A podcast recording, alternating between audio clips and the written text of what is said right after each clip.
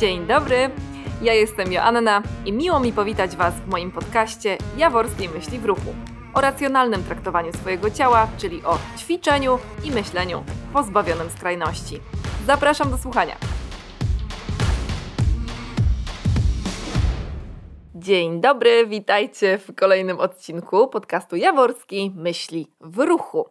Witam Was po dosyć niedługiej przerwie. Minęły właśnie święta Bożego Narodzenia, zbliża się nowy rok i w związku z tym miałam krótką przerwę po to, żeby podpoczywać i zebrać nowe myśli.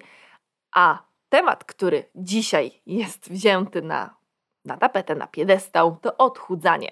Czyli temat, który jest bardzo mocno klikalny, temat, którym się interesują chyba niemal wszyscy i temat, który jest bardzo, bardzo często googlowany i no po prostu jest to zainteresowanie tematem odchudzania ciągle bardzo wysokie. Mówi się o odchudzaniu per zrzucanie zbędnych kilogramów. No i teraz moja ciekawość podpowiada mi takie pytanie, co to znaczy zbędne kilogramy? Kiedy kilogramy, które na sobie mamy, są takie faktycznie zbędne i kto ma prawo to oceniać i kto w ogóle to ocenia tak naprawdę? Bo czym innym jest to, że sami czujemy, że nasze kilogramy, niektóre, są nam przeszkadzające, o tak powiem, bo niepotrzebne. No, w sumie wiecie, no, potrzeba ciała jest bardzo duża. Generalnie, gdyby nie ciało, byśmy nie istnieli. Teraz pytanie, czy potrzebujemy rzeczywiście mieć tego ciała trochę mniej. Jedni pewnie obiektywnie bardziej tak, drudzy trochę mniej, bo nie da się ukryć, że taka znacząco nadmierna masa ciała wpływa po prostu na nasze zdrowie. Wpływa na to, jak funkcjonujemy, wpływa na szereg parametrów naszego zdrowia, no i może mieć bardzo wysokie komplikacje, jeśli chodzi, bardzo szerokie, może nie wysokie, szerokie komplikacje, jeśli chodzi o nasze funkcjonowanie.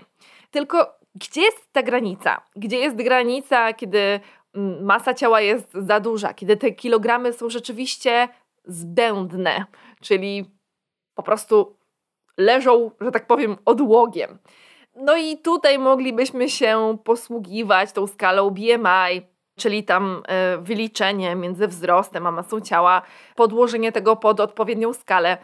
Tylko, no właśnie, też to wyliczanie BMI jest bardzo zgubne, szczególnie u osób trenujących, chociaż teraz już się pojawiają kolejne dowody na ten temat, na temat BMI, jakoby było ono bardzo nieadekwatne tak naprawdę do codziennego życia i do tego, jak funkcjonujemy.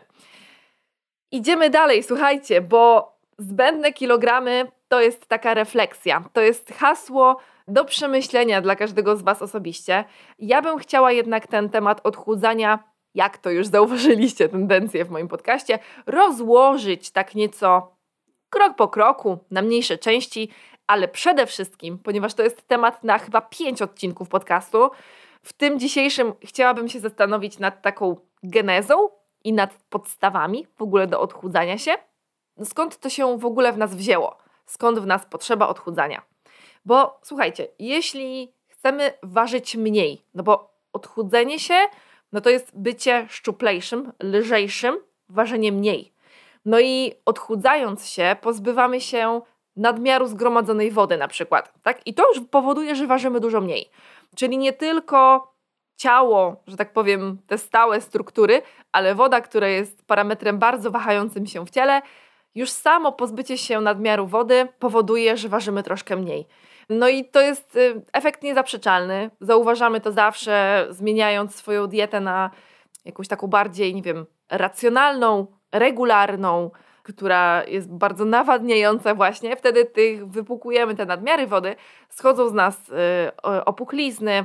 Czują to szczególnie panie pod kątem cyklu menstruacyjnego czujemy, że przed okresem rzeczywiście tam masa ciała jest większa i jesteśmy bardziej opuchnięte wodą, potem ona bardzo szybko schodzi i, to po prostu jest zauważalne. Dosłownie z dnia na dzień jest coraz, coraz mniej tej wody. No i czujemy się lżej, czujemy się bardziej komfortowo. Ale są jeszcze dwa parametry, które zdecydowanie gubimy, gubiąc masę ciała, i to jest tkanka tłuszczowa, na czym nam, na czym nam zwykle najbardziej zależy, i tkanka mięśniowa.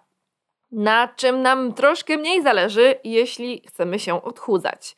E, chociaż przyznam Wam, że miewałam kilka razy, całe szczęście dosyć rzadko, mm, przyjemność współpracy. Zwykle to była bardzo krótka współpraca, współpraca z kobietami, e, którym mówiłam, że no, mm, tutaj ja bym już nie zalecała Ci większego odchudzania, ponieważ żeby schudnąć jeszcze bardziej, musiałabyś, że tak powiem, zjeść własne mięśnie, czyli je spalić, bo już jesteś na tyle szczupła, masz na tyle mało tkanki tłuszczowej, że to nie ma większego sensu.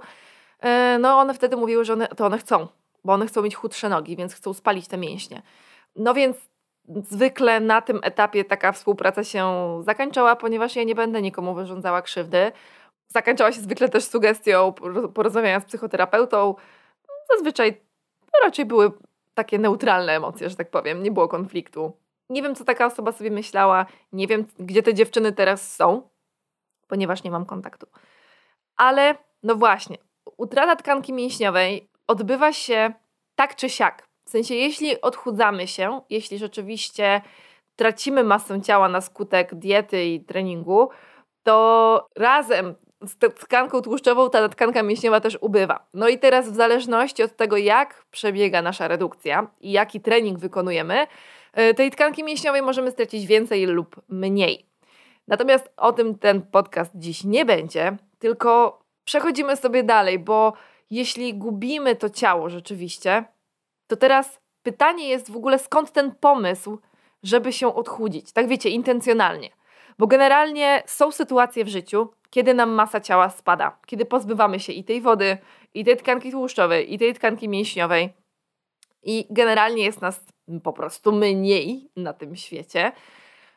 I teraz skąd w ogóle przychodzi nam do głowy, żeby zrobić to celowo? Bo właśnie te sytuacje, kiedy to się dzieje poza naszą świadomością, często są to trudne sytuacje, na przykład sytuacje wysokostresowe, e, kiedy nie mamy czasu, nie mamy głowy jeść jest nam bardzo źle, albo w drugą stronę jest nam bardzo dobrze. Ja pamiętam, jak zakochałam się w moim Mateuszu, to jedzenie było ostatnim, o czym myślałam. Po prostu nie miałam ochoty jeść, y, tylko chciałam spędzać z nim czas i w ogóle nie, nie odczuwałam głodu. To oczywiście minęło po jakimś czasie.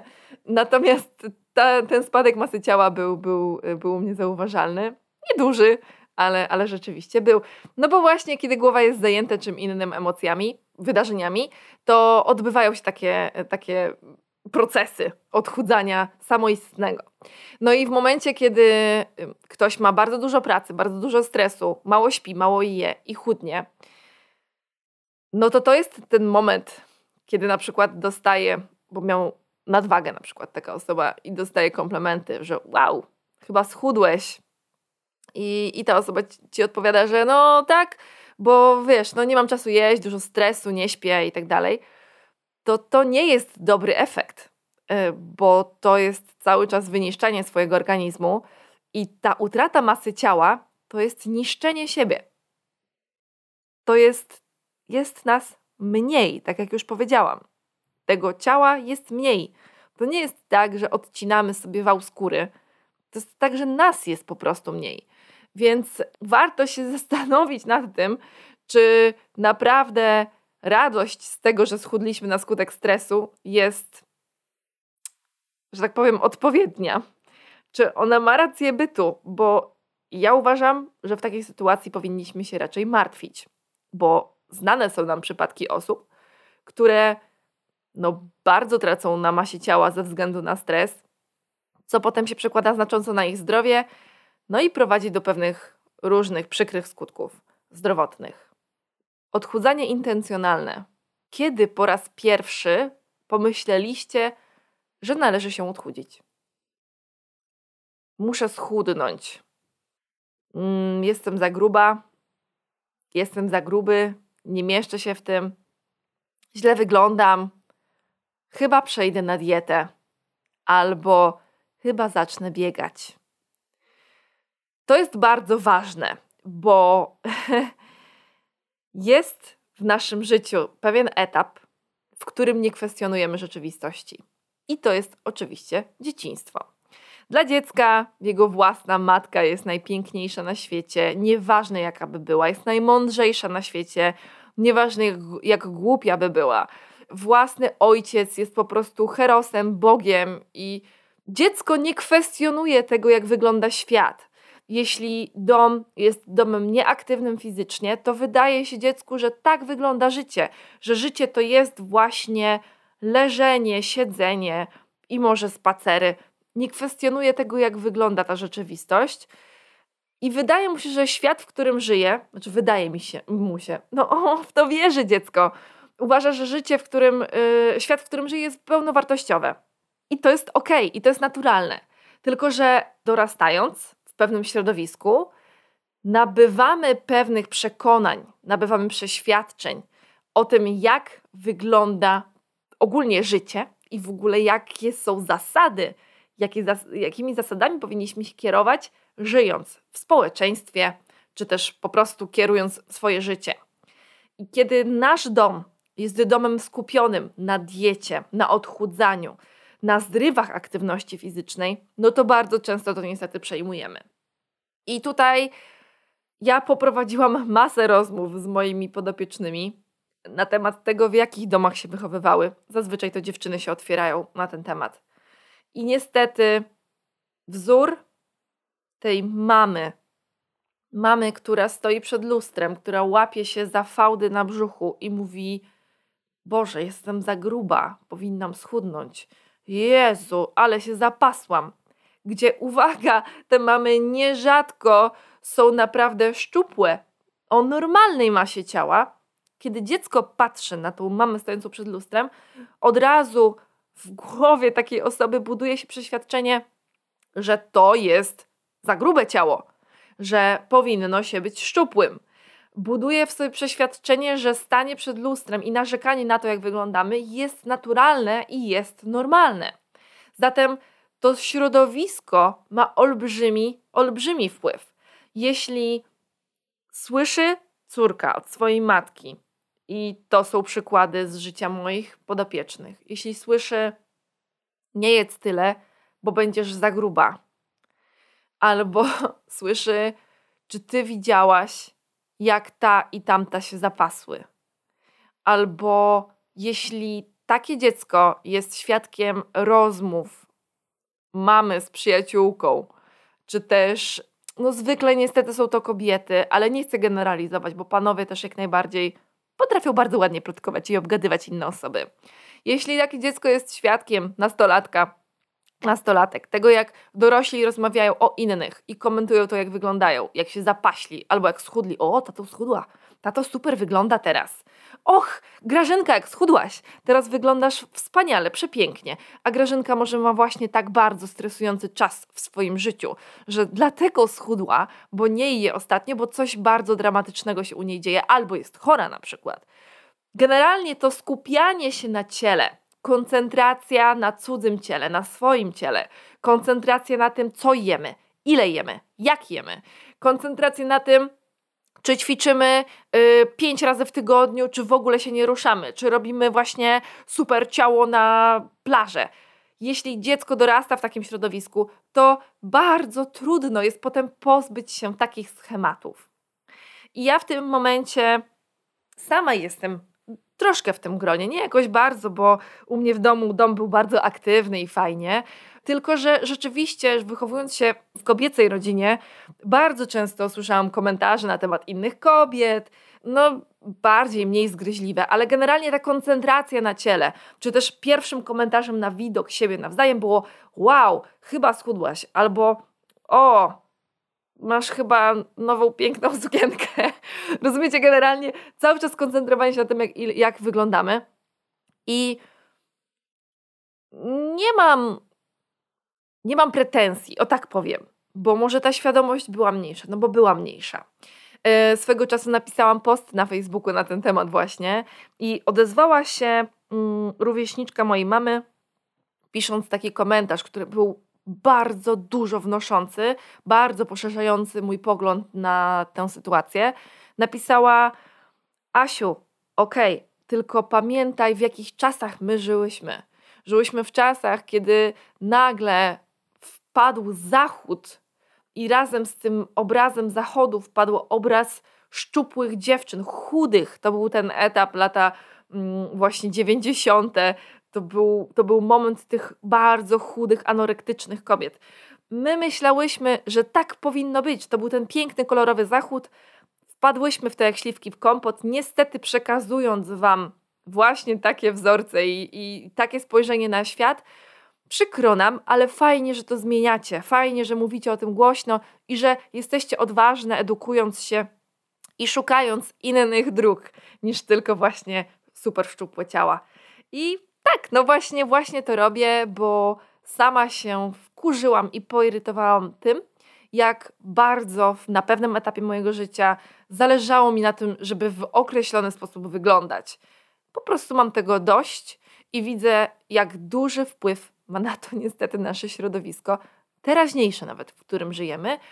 Nie tak mocne nawet jak to, co to środowisko, w którym się wychowywałam ja osobiście. A propos rodziców. Uważam, że jest jeszcze jeden gorszy, jeszcze jeden gorszy sposób komunikacji a propos wyglądu, a propos ciała, który prawdopodobnie wynika w jakiś sposób z troski. Komentowanie bezpośrednie, tak, czyli patrzy rodzic na dziecko i mówi: Jesteś za gruba, albo jesteś za gruby. I o ile ja nie doświadczyłam tak przykrych komentarzy, wiem, że to się dzieje i wiem, że są osoby, które mają doświadczenie z takimi komentarzami. I niestety byłam też świadkiem takiej sytuacji. I była to młoda dziewczyna, 10-11 lat, mniej więcej może. I matka, która do niej mówi przy niej, że ma strasznie gruby brzuch i że powinna ten brzuch ogarnąć. I teksty w stylu powinnaś zacząć robić brzuszki. I prośba do mnie, jako osoby zajmującej się treningiem, żebym pomogła tej dziewczynce ogarnąć ten brzuch, żeby była szczuplejsza i może żebym jej dała zestaw brzuszków jakiś, żeby, żeby się pozbyła tego. I mówienie o tym przy tej dziewczynie, jestem przekonana w stu procentach, zrobiło totalny shit w jej głowie. W tej chwili nie mam kontaktu z tą dziewczyną, więc nie wiem, jak u niej jest.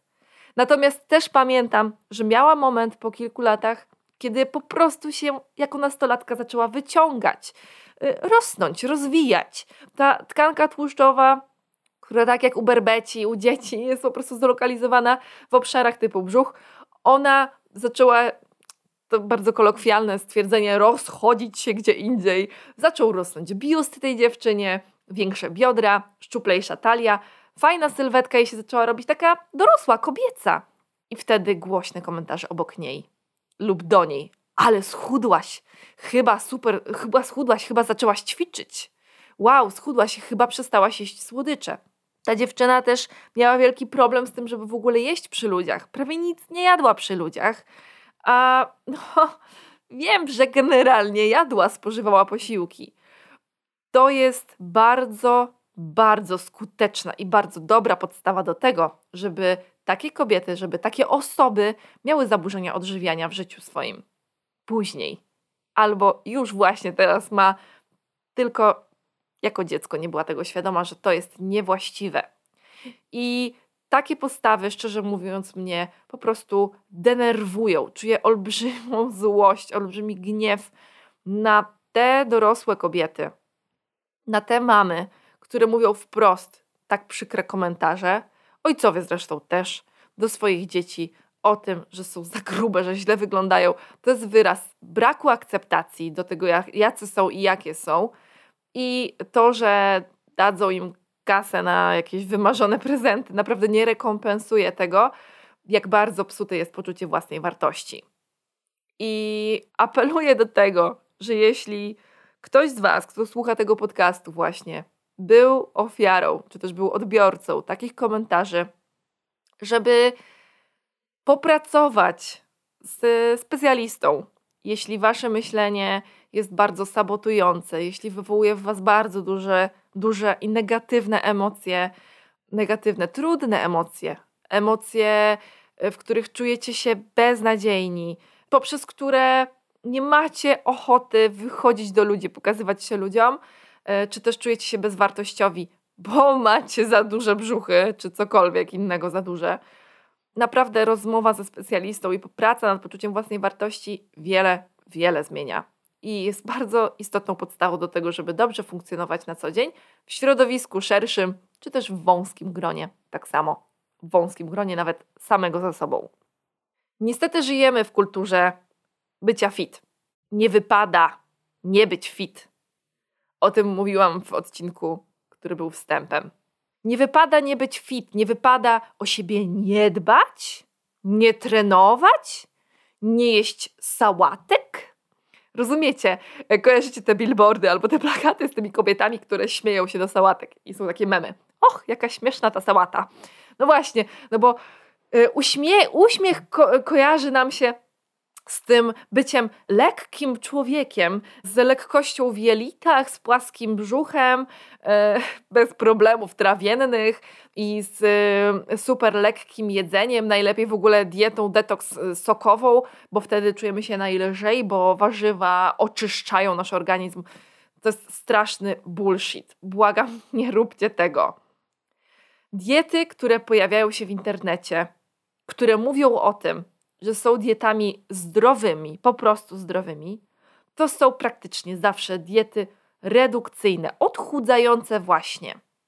To są sałatki, to są pieczone mięsa, to są ryby na parze. Nigdzie nie ma informacji o tym, jak wygląda normalna dieta. Nie ma pojęcia dieta normalna, dieta normokaloryczna, dieta która będzie takim zerem energetycznym, rozumiecie? Nie chudniemy, nie tyjemy. I to jest też zdrowa dieta. Nigdzie nie mówi się o tym, że ta dieta, dieta powinna być zróżnicowana, ale nie tylko zróżnicowana pod tym kątem, że raz jem strączki, raz jem drób, a innym razem jajka i ryby. Chodzi o to, samo białko wymieniam, no wiecie o co mi chodzi generalnie. Chodzi o to, że mogę sporadycznie zjeść słodycze, mogę sporadycznie zjeść pizzę, mogę się napić alkoholu. Oczywiście to nie powinna być dieta codzienna, ani wiecie, raz w tygodniu pizza, innym razem w tygodniu lody i tak dalej, no bo to rzeczywiście w szerszej perspektywie może nam nie dać lepszego zdrowia. Ale chodzi o to, że budowanie w nas poczucia strachu przed jedzeniem niektórych produktów, wrzucanie ich na listę produktów zakazanych, gdzie one się stają bardziej atrakcyjne, wiecie, ten zakazany owoc, to wszystko powoduje, że nie rozumiemy, co to znaczy jeść normalnie i co to, co to w ogóle jest normalna dieta. I są osoby, które bywają na przykład właśnie, ponieważ już za dzieciaka przeszły na dietę redukcyjną, bo już były dziećmi otyłymi, były dziećmi z nadmierną masą ciała, co też z czegoś wynika. I pamiętajmy, że dziecko to nie jest osoba, która powinna decydować w 100% o tym, czym się żywi, w zasadzie nie decyduje o tym, bo nie decyduje o tym, co jest w domu i co jest w lodówce. I też o stylu życia, mam na myśli tutaj aktywność fizyczna. No ale są osoby, które były od dziecka na diecie i nawet nie mają pojęcia, że można jeść bez restrykcji narzuconych, że można jeść bez tych wszystkich klamr. I słuchajcie, jest nawet taka choroba, zaburzenie odżywiania, które nazywa się permareksja. Ja znałam anoreksję, bulimię, ortoreksję, czyli takie bardzo ortodoksyjnie zdrowe jedzenie. Natomiast permareksja to jest choroba, która polega na tym, że jakaś osoba jest cały czas permanentnie na diecie, że zna tabele kaloryczne w zasadzie na pamięć, że studiuje składy, ogląda etykiety. I o ile w ortoreksji, w anoreksji, w bulimii, często chodzi też o redukcję. O tutaj, tyle tutaj nie zawsze to jest do końca ta redukcja. Często ten problem dotyczy szczupłych osób i bywa efektem tej wygranej walki, rozumiecie, z nadwagą czy otyłością. Czyli taka osoba właśnie jako dziecko była na przykład zawsze otyła, miała nadwagę, odwiecznie słyszała, że nie wolno jej być grubą, że bycie grubą jest złe, że musi schudnąć i bycie schudnięciem tylko gwarantuje jej szczęście. I taka osoba, ponieważ udało jej się pozbyć tych zbędnych kilogramów, ma w sobie olbrzymi lęk, że wróc, wróci jej tam dawna masa ciała, że znowu będzie gruba i bezwartościowa. I w ten sposób wyzwala się w niej taki mechanizm, że chce usilnie monitorować swój sposób odżywiania, wiedząc dosłownie wszystko. I nawet ten reżim sam w sobie jest nagrodą dla tej osoby. I wiecie, jaki jest skutek taki na co dzień? To jest ciągłe myślenie o jedzeniu. To jest niekończące się myślenie o jedzeniu. Nic innego nie istnieje. Takie osoby rzadko kiedy mają jakieś na przykład pasje, nie, nie wiem, nie mają jakichś hobby, kiepskie relacje społeczne. No bo wyjście do knajpy to jest niekontrolowanie tego, co mamy na talerzu. Rozumiecie? Więc jeśli chodzi o te diety, odchudzanie, to to jest. To jest temat, który potrafi nas wrzucić w olbrzymie bagno, żeby nie powiedzieć gówno, z którego jest bardzo ciężko wyjść. A niestety ta kultura odchudzania dookoła nas jest. Okej, okay. ale jeśli chodzi o odchudzanie, no to nie możemy powiedzieć, że nie ma osób, które powinny się odchudzić. W sensie powinny. No wiecie, no moim zdaniem, jako osoba zajmująca się zdrowiem, uważam, że jest pewna granica, która powoduje, że no, wypadałoby pozbyć się pewnych kilogramów z tego względu, że wpływają one znacząco na zdrowie, chociażby poprzez parametry, czy też w ogóle funkcjonalność tak, swojego ciała. No i taki komfort życia ogólnie rzecz biorąc. I jest jedna zasada, która jest nieodzowna, jeśli chodzi o odchudzanie. To jest, uwaga, deficyt energetyczny. Czyli musimy wydawać więcej energii niż jej przyjmujemy, czyli jeść mniej, ruszać się więcej. Tylko, że jest to bardzo ogólne pojęcie, interpretowane często bardzo indywidualnie. Niektórzy traktują je przesadnie, czyli jedzenie mniej obcinają sobie o połowę to, co jedzą, a aktywności fizycznej podejmują dwa albo trzy razy więcej. No i, i to jest znowu wyniszczanie swojego organizmu. To jest ten efekt, który przychodzi szybko. Tylko, że ten szybki efekt, no to powoduje bardzo szybki powrót do tego stanu, w którym byliśmy, bo to nie jest praca na nawykach, tylko jest to praca na tu i teraz, na chwilę, na krótko, która ostatecznie w szerszym rozrachunku wywołuje jeszcze gorsze emocje, i jeszcze większą taką nienawiść nawet do swojego ciała, do tego, że schudłam, ale znowu przytyłam, jestem beznadziejna, rozumiecie? I ciężko jest z takiej spirali tego wszystkiego wyjść, bo w tym wszystkim i uczestniczy jedno zjawisko. To jest głód. I głód nie pomaga w tym, żeby utrzymać bardzo niską masę ciała w porównaniu do wyjściowej na przykład ale on nie, nie pomaga, bo on jest nam potrzebny. Bo deficyt energetyczny, kiedy jemy mniej niż wydajemy tej energii, musi się skończyć głodem. Nie ma takiej możliwości. Organizm nie chce być w ciągłym głodzie, nie może być w ciągłym głodzie, bo to jest jego naturalny mechanizm obronny. Normalny organizm nie jest w stanie znieść uczucia głodu. I naturalnym odruchem naszego organizmu jest właśnie ten głód zaspokajać. Czyli jeśli nasze ciało funkcjonuje dobrze, jeśli nasz mózg funkcjonuje właściwie, odczuwamy głód, który chcemy zaspokoić. Raczej szybko. Jeśli jest on wilczy, no to sami na pewno wiecie, jak najszybciej. I jeśli chodzi o ten głód, to istnieją jakieś takie, wiecie, na pewno się spotkaliście, triki na to, żeby, żeby zaburzyć uczucie głodu co jest totalnym absurdem, bo zaburzyć uczucie głodu możemy wyłącznie jedząc, jedząc posiłki.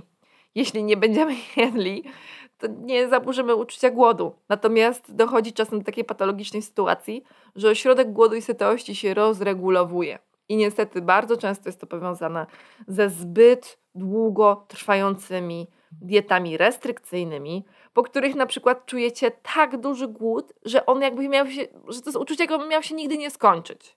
Stąd bardzo duży głód przy bardzo restrykcyjnych dietach dają owszem szybki efekt, ale dają praktycznie pewność w 100%, że powrócimy do tych starych nawyków i do, do starej masy ciała.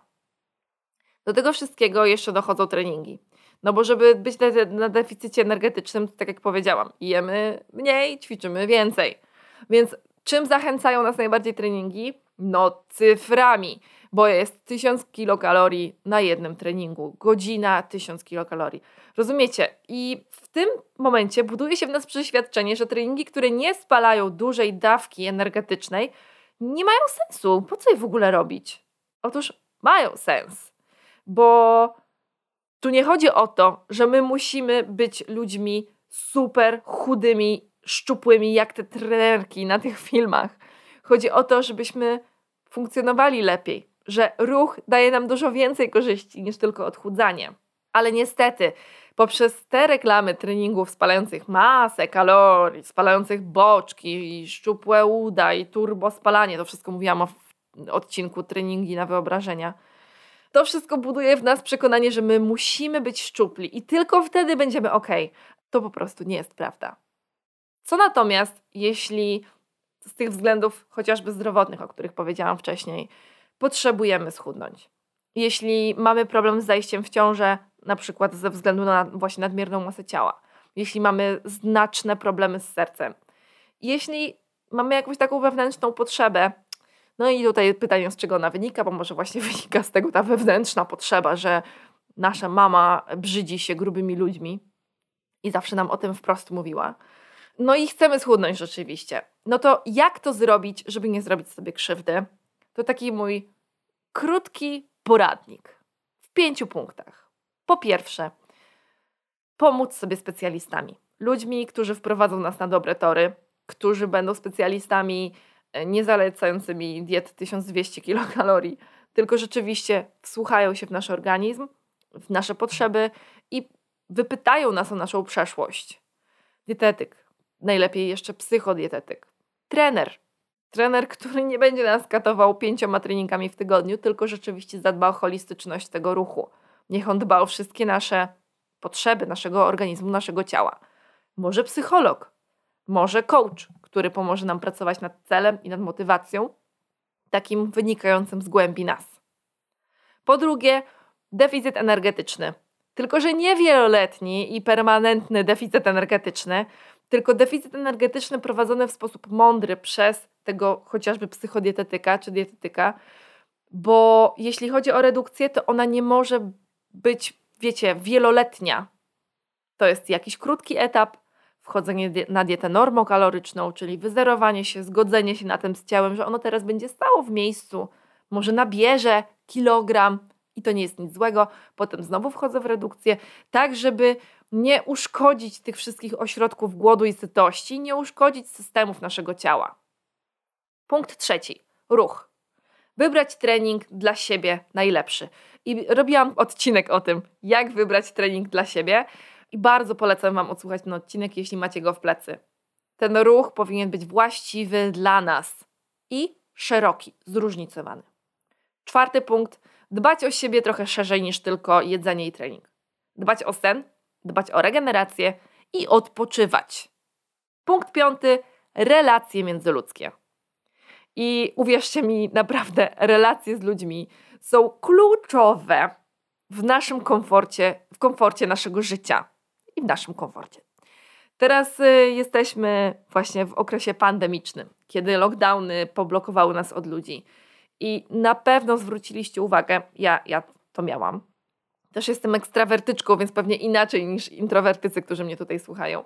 Natomiast w momencie, kiedy były wakacje i troszeczkę się wyluzowały te kajdany odosobnienia, to ja wróciłam do życia. Pewnie to miało też związek z tym, że jeździłam rowerem, było słońce i w ogóle, ale jednak te kontakty międzyludzkie są bardzo, bardzo dla nas potrzebne, bo jeste, jesteśmy istotami społecznymi.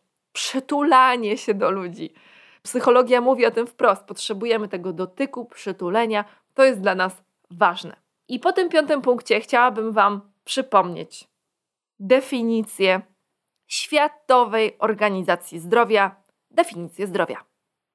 Zdrowie jest to dobrostan psychiczny, fizyczny i społeczny, a nie wyłącznie brak chorób. Mam nadzieję, że powiedziałam to właściwie, ponieważ powiedziałam tę definicję z głowy. Na studiach wielokrotnie nas męczono o to. Natomiast, y, no taki jest klucz. Nie chodzi wyłącznie o brak chorób. Chodzi o to, żeby dbać o głowę, o ciało i o relacje z innymi ludźmi. Bardzo Wam dziękuję za wysłuchanie odcinku o odchudzaniu, który hmm, w sumie nie był tylko protipami na temat tego, jak szybko schudnąć, bo o tym tutaj nigdy nie posłuchacie. Na pewno zrobię kolejny odcinek o odchudzaniu z nieco innej perspektywy. Tymczasem, no cóż, zachęcam Was do śledzenia mnie na Instagramie, na Facebooku, śledzenia treści, które dla Was tworzę. Bardzo Wam dziękuję. Miłego dnia, wieczora, popołudnia. Pa!